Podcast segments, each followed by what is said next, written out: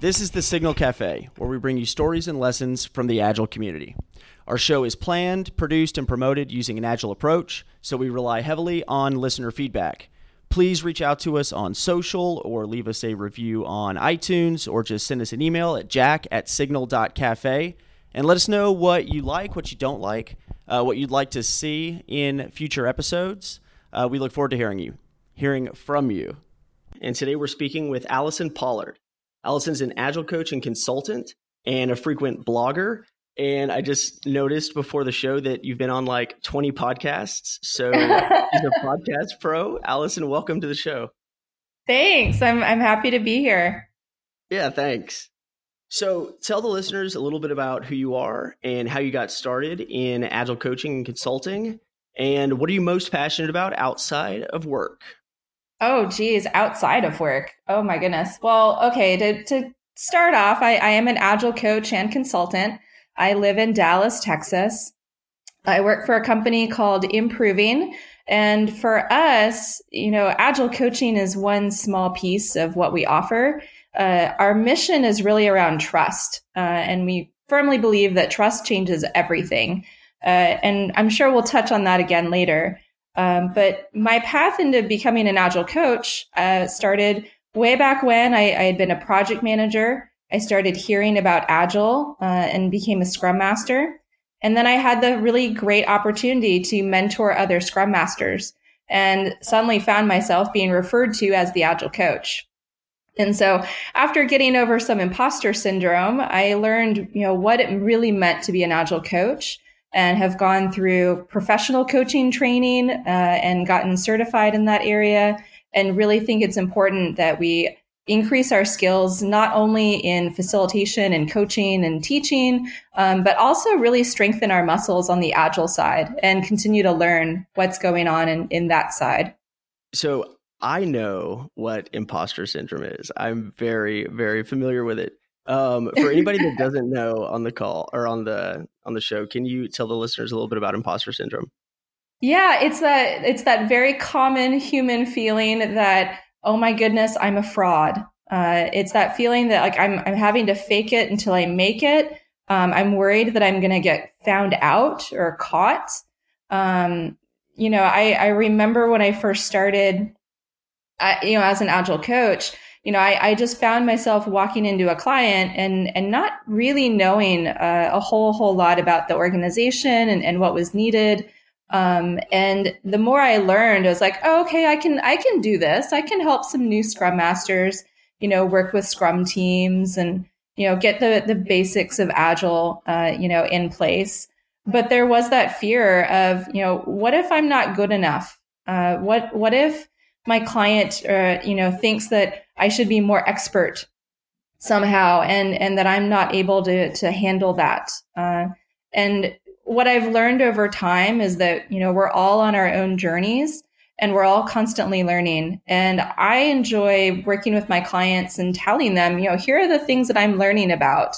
You know, like, I'd love for you to come to this class with me, or, you know, I'm going to be going to this conference and here are some sessions I'm really excited about. I'd love for you to be there with me, because then we can have the follow-on conversations and talk about, you know, how might that apply in your organization, or does it even make sense?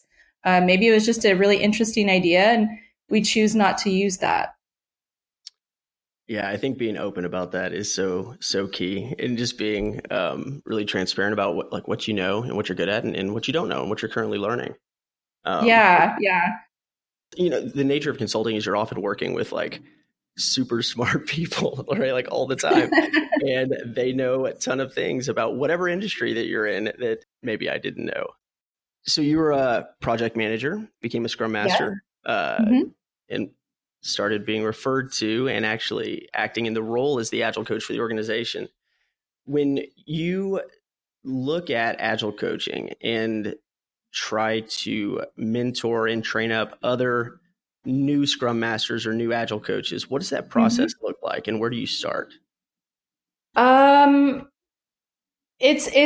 It's funny because it was usually like you felt like you were making it up as you went along. But in the last, you know, 2 years or so, I have found it very, very helpful to actually talk a bit about, you know, like, what are my strengths and what am I like as an Agile coach? And then have the conversation of like, what might they be like as a Scrum Master or as a coach themselves? Because what my clients really appreciate about me in particular is they say they love my brain. I do bring a lot of Agile knowledge and experience to the table. I am more than happy to tell them, you know, things that I've been reading about, or like point them to interesting articles, and really getting them thinking outside the box. Well, my concern has been if a Scrum Master sees the way that I am and thinks that they need to emulate that behavior, or even like that wealth of knowledge, they're going to have such a huge learning curve. And that might not be the thing that makes the most sense given their strengths. Right.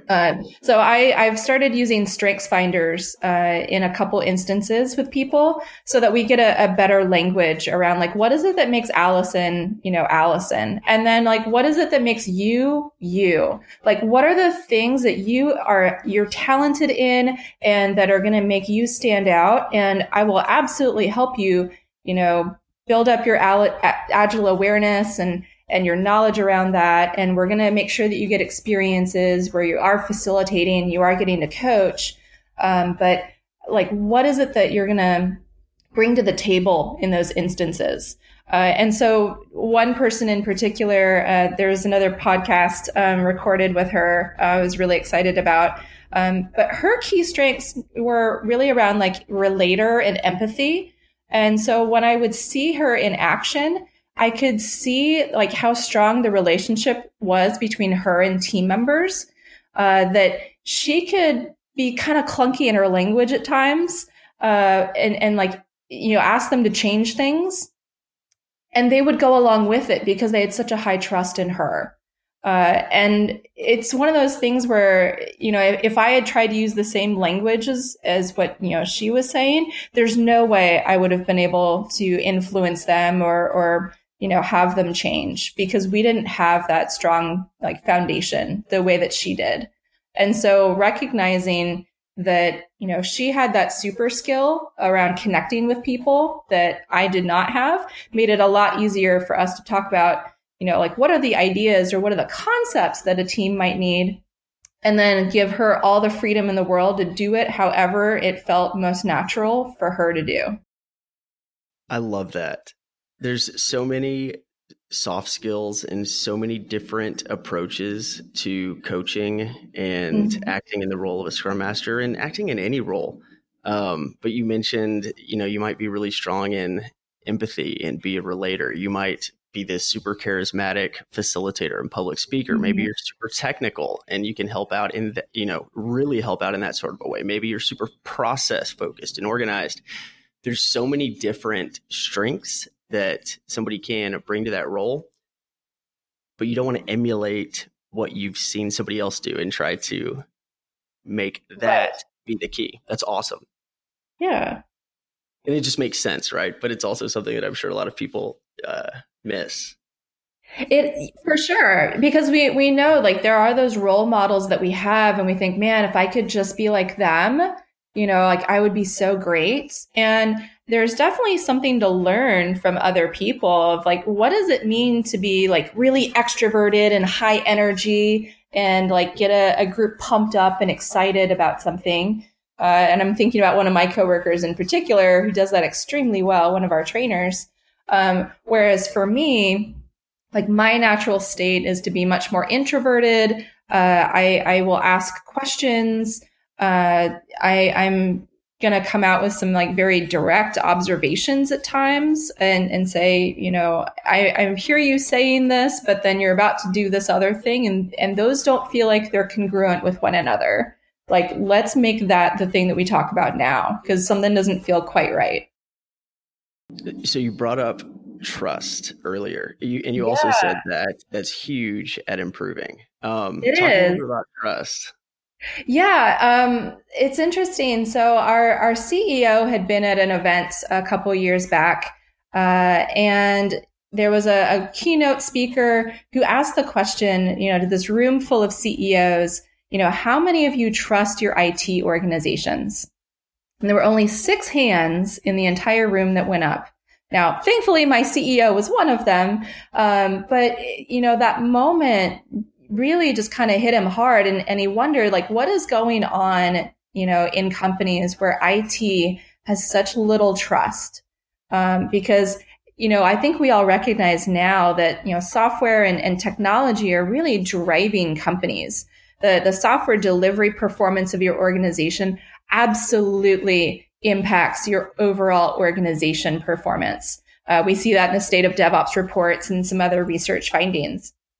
And so the idea around, like, how do we as consultants, you know, as technologists, help raise the profession and help build more trust in environments where we are working was really like our call to arms. And so we think, you know, it's important to extend trust and to be a trusted leader in the client organizations where we're working. Yeah. So what does that look like? How do you improve that trust? I know that it's different in every single situation, and I know it depends on where you're starting, but what are some of the key, I guess, areas that you look to improve or that you look to target when trying to improve trust between the business and IT? Yeah. Well, so for us, you know, we've been reading and going through training around speed of trust, you know, by Covey. And so it's given us a nice shared language to work with. And so, you know, within our own company, we might talk about, you know, how are we creating transparency, or how are we clarifying expectations? Where do we need to talk straight? And, you know, as you interact with us, you might start to recognize some of that language coming through in the, you know, conversations that we have, you know, with the community and with our clients. Right now, like I'm thinking to the organization I've been working with, and, you know, if you can imagine this, like, large enterprise that has been doing Agile for a number of years, and now they're really trying to take it to the next level. You know, they're talking DevOps, they're looking at becoming product-based, and there's a lot of change that comes with all of that, you know, from skills and technologies, you know, restructuring of teams and organization. And so through that, you know, I come at it and I see this, like, you know, through the lens of trust, you know, like, if you're suddenly reporting to a new manager, your ability to trust them might be a bit low because you don't know what to expect from them and they don't know what to expect from you. And so I look at, you know, how can I maybe help facilitate some of the conversations that allow people to just hear from one another, like what's your perspective on this, or like what's your thinking, and create more space, like more time for that to happen. And I also see, you know, there are times where you're talking to leaders in particular. And, you know, I think we all have this dream that, like, if we can just find, like, the perfect solution or the perfect process, then we just, like, roll it out, you know, across the organization. Like, everyone will just latch on to it and adopt it immediately because it's so beautiful and it's so perfect. Well, right. I of course look at it and go, you know, when there's a whole lot of humans involved, it's not going to be that easy. And so I try to encourage, you know, how do we have team members involved, at least in some of the conversations, so they can understand, like, how are we getting to certain technologies, or how are we getting to certain processes or certain changes that might be happening within the organization? Because if they're the ones that ultimately need to be on board, you know, with this new way of working, and ideally that they end up having, like, ownership of it, I want their input, not just their feedback later. And so I help to encourage, like, how are we creating the forums, or how are we, like, finding them and talking with them and, like, really hearing, like, what's on their minds. I love what you said about let's get actual input, not just feedback after you've rolled it out. I think that that's super powerful. Before the call, you said something about, and you just hinted at it. It's hard to just take something, whether it's a framework like SAFe or Less or Nexus or you know, strict Scrum and roll it out and just say, hey, this is awesome. It's packaged. Everybody do this. Right. And we were talking about maybe starting with just the practice of retrospectives or just the practice of X, Y, or Z. Talk a little bit about what you've seen and how you've approached in the past where maybe you have a very traditional waterfall organization that's running waterfall project management. There are no or very few people experienced with agile coaching or very few Scrum Masters. Where would you start in that situation? It's funny as you ask that, because I think looking at my career, I very rarely am the one that comes into like that really traditional organization. You know, my sweet spot has been more of like people that are like already flirting with agile, or they're certainly wanting to like take it to the next level. But more often than not, you know, they're wanting to also invest in the technical skills, where I am then, you know, partnering with a technical coach or a technical advocate, of some sort. But if I think to like a traditional organization and like how you might handle it, you know, I think some of us love the idea of like that, like I want to be the positive disruptor. Like I want us to just like go all in on, you know, say Scrum, or we're all going to flip to Kanban or like whatever that framework is. And there are ways I think that you can make that happen. In our company, you know, we sometimes talk about, you know, how do we, you know, allow for people to attend training and like we learn a bit more about like what this framework is and get a sense of like what might it be like to do it. You know, I'm thinking about like a very hands-on Scrum class, for example, where we're getting the experience of being a team and building something together and tracking our work, you know, through a product backlog and a sprint backlog, for example. So after going through the training class and having discussions around like, what is this thing? And like, what could it be like for us if we did it? You're then asking the team, are you willing to try this? You know, can we do this for about a month or maybe 6 weeks or so? And you want it to be a very like safe environment where it's really going to be okay for them to say no or yes. Right. And I think all of us are like, please, please, please say yes. Because if you say no, we might not know where we go from there. So that's one approach, to be able to like flip, you know, just leap right into like the next framework. In other situations, I know from, you know, some of my colleagues, you know, they're really good at being like really pragmatic. And so, you know, first understanding like how do things work in this organization? Like who does what? How do we track the work? How do we know what's most important to be working on? What are the steps that we take to you know get things to production? And as they gain that understanding, you know, they might start making these small suggestions to do things in a slightly more agile way. So I know from talking to one of our Scrum Masters recently, she's been in a you know traditional organization.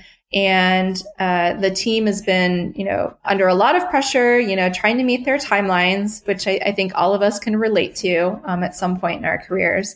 And so she had been telling them about retrospectives, you know, this idea of like, let's take some time as a team and talk about like, how have things been going? You know, like, how is it that we're approaching the work? But let's identify some ways that we could improve things. And, you know, the first couple of times that, you know, she would mention this to the team, they're like, oh, no, there's no way. We can't take the time for that. You know, we need to stay heads down and keep doing the work in order to meet our timeline. And she did a very nice job of saying, okay, I understand. And if we don't do a retrospective, you know, here's what might happen. You know, we still might not meet that timeline. And we're not going to find better ways of working that could have gotten us closer to that. So things could be getting much more painful if we're not taking the time to reflect. This is an open door. I'm always willing to do a retrospective. So as you can perhaps imagine, you know, a little bit more time passes. And then there comes the day where the team says, okay, Scrum Master, we're ready for that retrospective thing that you've been telling us about. You know, things have gotten so hard and so challenging on our side. like, we need to get in the room and like, we want you to facilitate this because like, we don't know where to go from here. And so I appreciate our consultants that are able to be like, so with our clients and, you know, introduce ideas and, you know, follow their timing on like, when are they ready for that next big step, whether it's, you know, as simple as like one team and one retrospective that could be absolutely powerful and like really change the way that they're approaching their work and the way that they're feeling in their environment, you know, from that point forward. Or, you know, what would it mean for us to do something like a sprint review? Like, let's actually show the product that we've been creating to our stakeholders and maybe even our customers and talk about like, this is what we thought was important. And these were the features that we added. And, you know, like, what do you think of this? And like, what are our competitors doing and how might it, you know, influence where we head next, and what else is going on like in the industry and in the market and with the rest of the customers that like we need to be paying attention to, and having that conversation around like, where are we with the product and where are we headed next? That can be really, really powerful. I want to repeat what you said about a good Agile coach being so with the team that it's really clear when the team is ready for the introduction to a specific ceremony or practice. And that's really by collecting feedback and conveying the value of that practice over time. Make sure to get input from everybody, everybody that's going to be in the process or everybody that's going to be doing this new thing, and not just feedback after it's been rolled out, and mm-hmm. really get buy-in, get input and buy-in. And I think part of that buy-in is, like you said, presenting it as an experiment, right? We're not saying that we're going to do this forever. We're going to try it for 6 months and we're going to take this. And what parts of it are going to really provide the most value? What do we need? So if you were to give one piece of advice to a new Agile team, a new Scrum Master, a new coach, what has helped you the most, or what would you, what's kind of maybe the most wide sweeping piece of advice that you think some people... Oh man, that's a big question. But what's coming up for me is, so having gone through the Agile Fluency Game Workshop and the diagnostic cohort, really digging into the Agile Fluency model really changed the way that I think as an Agilist. So I really recommend people go read the Agile Fluency model, because I think so often we get hung up on like whole frameworks. And what I love about the model is that it's actually putting more emphasis on like, what are the benefits that like the organization is wanting, or like that the leaders are needing to see from the teams. And then let's talk about like, what are the capabilities that we need from the team? And so that's why I do think more about individual practices. Like, what does a retrospective do for a group of people versus what would a sprint review or some kind of a demo do? Rather than thinking, I must bring in all of Scrum, or I must bring in, you know, all of SAFe, or, you know, insert framework here. I think if we can really understand like those individual practices and the benefits that they bring, it gives us a lot more freedom and creativity, I think, as a coach, to recognize that there's more than one way for us to get agility for an organization. I think that's so true. And really just understanding what the value is with each specific part that you're introducing. Yes. Yeah. Because I think it's so easy for us to think, well, you know, Scrum as a framework is valuable because it was designed to be valuable. And like, we do retrospectives because Scrum said to do retrospectives. And so, you know, I found that, you know, I could be getting lazy as an Agile coach if I'm not explaining, you know, the why behind components of it well enough, of like, well, this is what the book says, so we're just going to do it that way. Versus, you know, what would it mean for me to really challenge myself and explain this well, that you understand the benefit of any particular practice or any particular role, that you're more willing to consider it because you at least recognize like what it's trying to do. Yeah. And it's kind of like thinking like, and this might sound cheesy, but it's kind of thinking like a product manager or a marketer of the process, right? It's not always clear. It should be, but it's not always clear what that value is. And so even if you know, it shouldn't be assumed that everybody involved really understands that. So kind of going back to that on a regular basis and making sure that it never becomes muddied, I think is super valuable.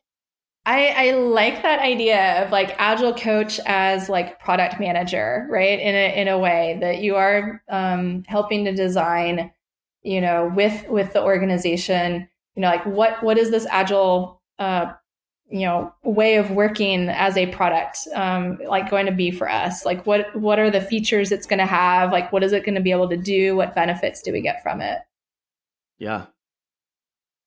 So this has been awesome. Allison, what are you working on now? What would you like to tell the listeners? Where can they find you online? And what are you super excited about in the coming future?